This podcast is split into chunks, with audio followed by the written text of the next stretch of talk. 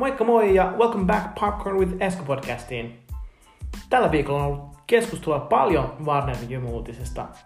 Ja tänäänkin mä aion puhua siitä, koska lupasin käydä ne seitsemäntoista leffaa läpi, jolla Warner on perustellut, miksi hybridimalliin siirrytään. Mutta ennen kuin mennään tähän, niin puhutaan äärimmäisen tärkeästä Walt Disney Companyn sijoittajapäivästä, jossa Bob Igerin tilalle siirtynyt Bob Chapek ja muut Disneyn johtoryhmäläiset keskustelivat Disneyn tulevaisuuden strategiasta. Ja tämä on siis erittäin mielenkiintoista ajatella viimeaikaista kohua elokuvien ensi-iltojen siirtymisestä suoratoistopalveluun leffateattereiden kanssa samaan aikaan tämän Warnerin ilmoituksen myötä. Mutta katsotaan siis, mitä Disneyllä oli tähän sanomista.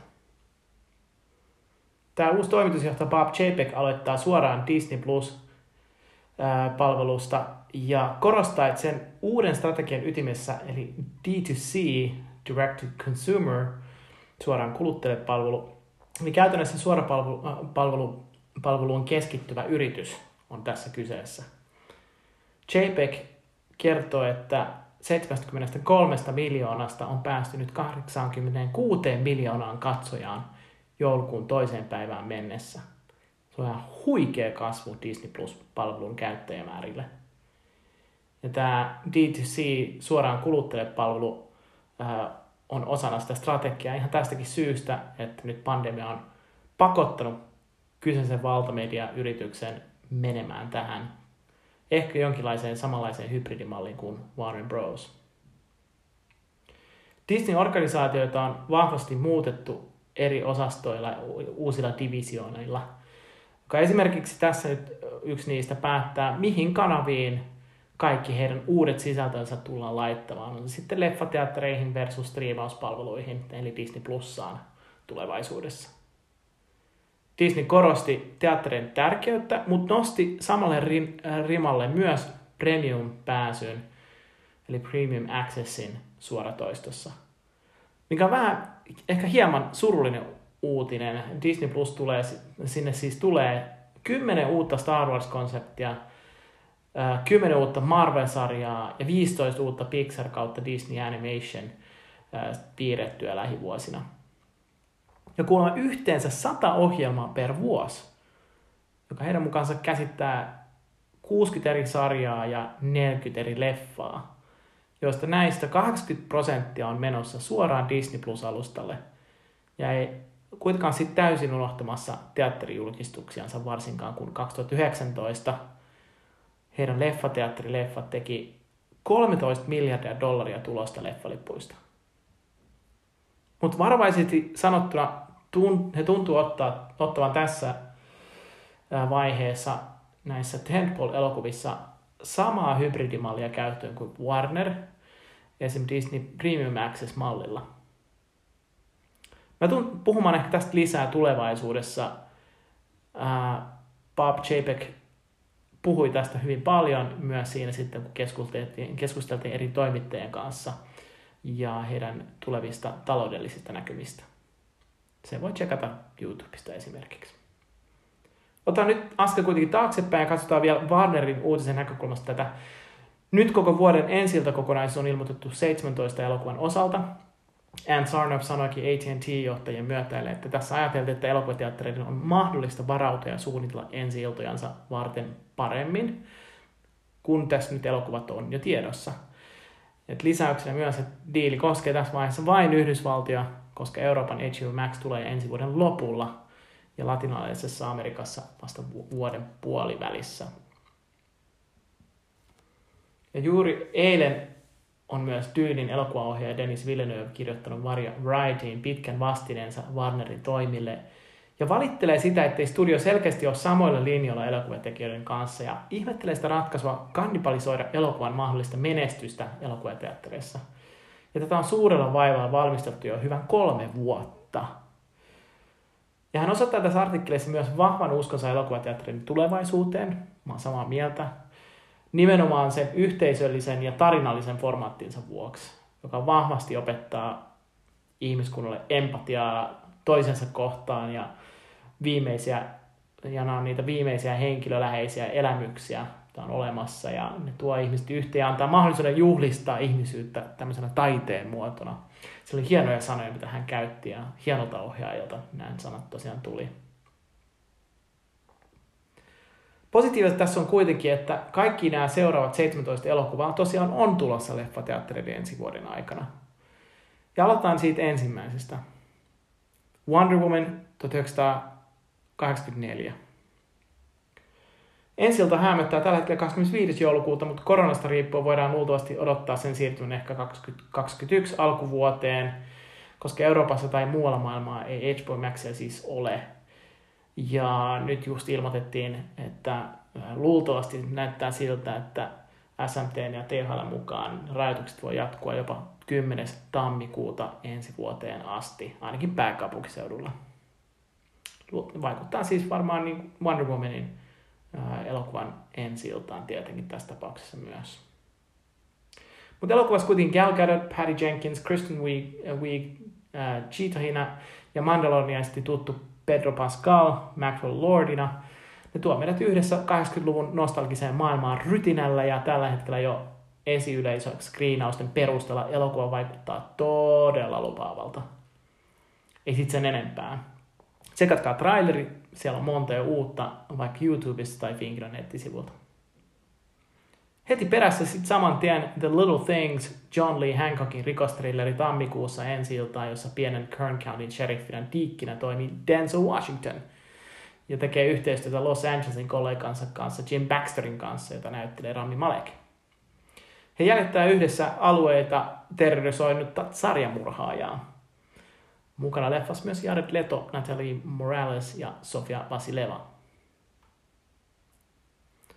Ja ton takia myös esimerkiksi Denzel Washingtonin agenttuuri on äh, ihmetellyt, mitä nyt Denzel Washingtonin sopimuksella tapahtuu, jos ei, jos ei tota, leffateatterissa ole auki tai jos se menee suoraan sinne H B O Maxiin, niin silloin on jotain vaikutusta siihen, mitä se leffa tulee tuottamaan.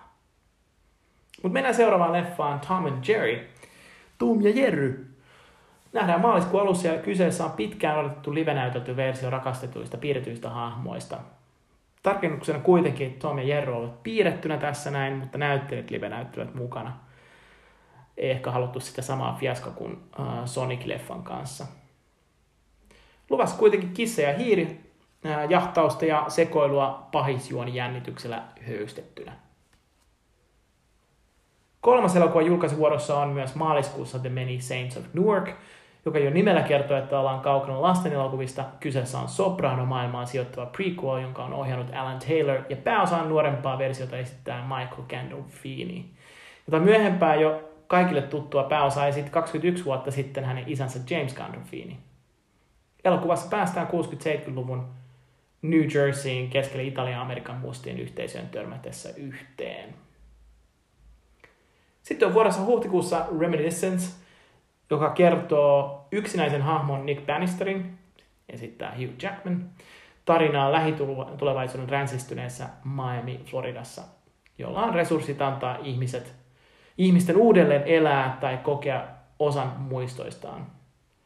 Hän kuitenkin rakastuu yhteen asiakkaistaan, Mayhin, jota näyttelee Rebecca Ferguson, joka muistoissaan osoittautuu sotkeutuneen rikollisuuteen jollakin tavalla.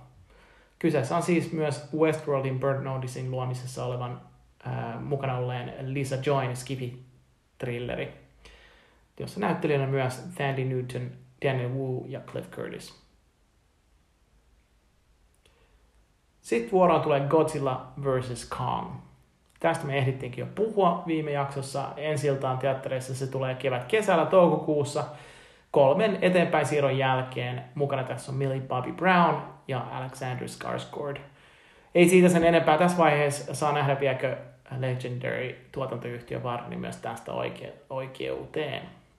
Time will tell. Mutta sitten kauhuun. Kesällä, luultavasti syksyllä lähempänä Halloweenia Suomessa, elokuvaksi tulee The Conjuring, The Devil Made Me Do It. Tämä on siis Conjuring neljäsosa, ja mukana onneksi edelleen Vera Farmiga Lorrainina ja Patrick Wilson Ed Warrenina, jotka pelastaa nuoren pojan murhaoikeudenkäynnissä, jossa demonin hengellä vaikuttaa olevan sormet pelissä. Kesäleffaa pukkaa jälleen kesäkuussa In the Heights, nimisessä musikaalissa, joka perustuu Lin-Manuel Mirandan saman nimiseen näytelmään, jossa viinikellari on, mistä Anthony Ramos tähtää parempaan elämään. Äh, Lin-Manuel Miranda on siis tuttu muun muassa Hamilton-musikaalista, eli draamaa ja musiikkia varmasti luossa. Heinäkuussa meillä on listalla kaikille ikituttu Space Jam. Ja siitä versio A New Legacy, jossa nähdään Michael Jordanin paikalla LeBron James ja päästään uusiin korisseikkailuihin Looney Tunes-hahmojen kanssa. Sitten kun kesälomilta palataan, niin luvassa pitäisi olla James Gunnin odotettu The Suicide Squad, jonka pitäisi osittain olla sequel, eli jonkinlainen esiversio aikaisemmalle Suicide Squadille, joka floppasi pahasti, mutta mukana, mukana edelleen Margot Robbie, Harley Quinnina, Jared Leto Jokerina, Joel Kinnaman Rick Flagina ja Jay Courtney, mutta myös mahtavan lisäyksenä mun mielestä Idris Elba, joka korvaa Will Smithin Deadshotin muistaakseni, ja John Cena Peacemaker-hahmona. Sitten, wow, äh, kauan odotettu Dune, eli Dune. Tosiaan Dennis Villeneuven ohjaama, ohjannut myös Blade Runnerin, Arrivalin ja Sicarion, mainitakseni muutamia. Tätä elokuvaa odotetaan nyt lokakuulle. Paul Atreidesina on Timothée Chalamet ja kyseessä kahden vaikutusvaltaisen planeetteen välisen melanssinimisen huumeen maustekauppasuvun Harkonnen ja Atreidesin sodasta. Ja Frank Herbertin kirjaan perustuva dyyni, siis vielä toimintaseikkailemaan sitten tämmöiselle dyyniplaneetalle mausteen ja hiekkamatojen maailmaan. Mukana myös eri rooleissa Jason Momoa, Zendaya, Stellan Skarsgård ja Javier Bardem. Seuraavassa vuorossa meillä on King Richard. Tämä ei ole siis keskiaikaan kuuluva elokuva. Tämä tulee marraskuussa. Se kertoo Will Smithin näyttelemänä Venus ja Serena Williamsin isän Richard Williamsin tarinaa. Eli tennissupertähtisiskosten tosielämään perustuvaa draamaa. Huh, kohta ollaan lopussa. Numero kaksitoista elokuva on Matrix neljä. Matrix numero neljä, jonka odotetaan tulevan teatterin joulukuussa. Ja tästä mä oon siis tietenkin innoissani ja varmasti sinä ja kaikki muutkin. Lana Wachowski ohjaa elokuvan.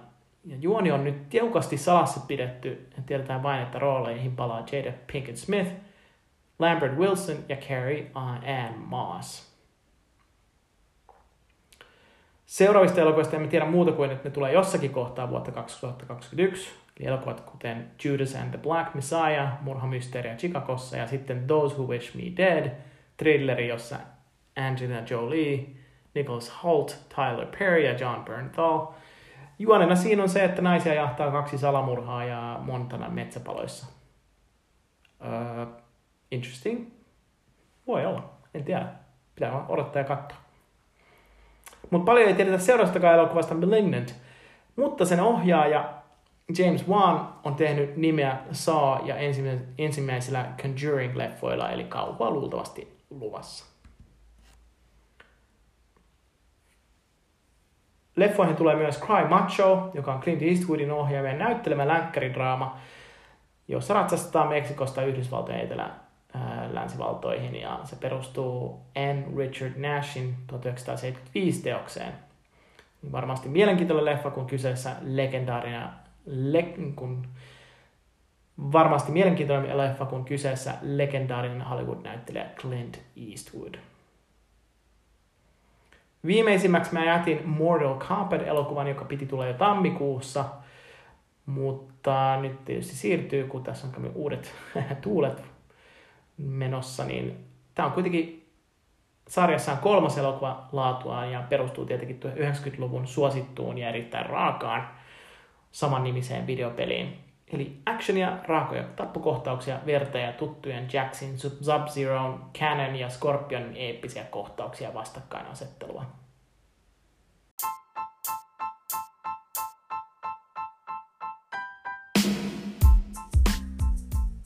Siinä kaikki tällä erää. Mahtavaa nähdä näitä kaikkia elokuvia tulevana vuonna elokuvateattereissa isoilla valkokankalla, sitten kun sinne pääsee turvallisesti. Mun arvio on, että vähitellen avataan, kuten viimekin kerralla. Ja jos tämä ohjelmalistaus antaa yhtään lupausta ensi vuodesta, niin kuvitelkaapa vain, mitä muilta studioilta on tulossa. Ja näistäkin puhutaan varmasti joku toinen kerta podcast-jaksoissa. Kiva siinä on takaisin leffiteatteriin päästä ja fiilistellä kavereiden kanssa taas uusia leffoja ensi iltaan. Mut kiitos kun jaksoit kuunnella ja ollaan taas jatkossakin kuulolla. Mä päätän Dennis Villeneuven artikkelin sanoihin Long live the...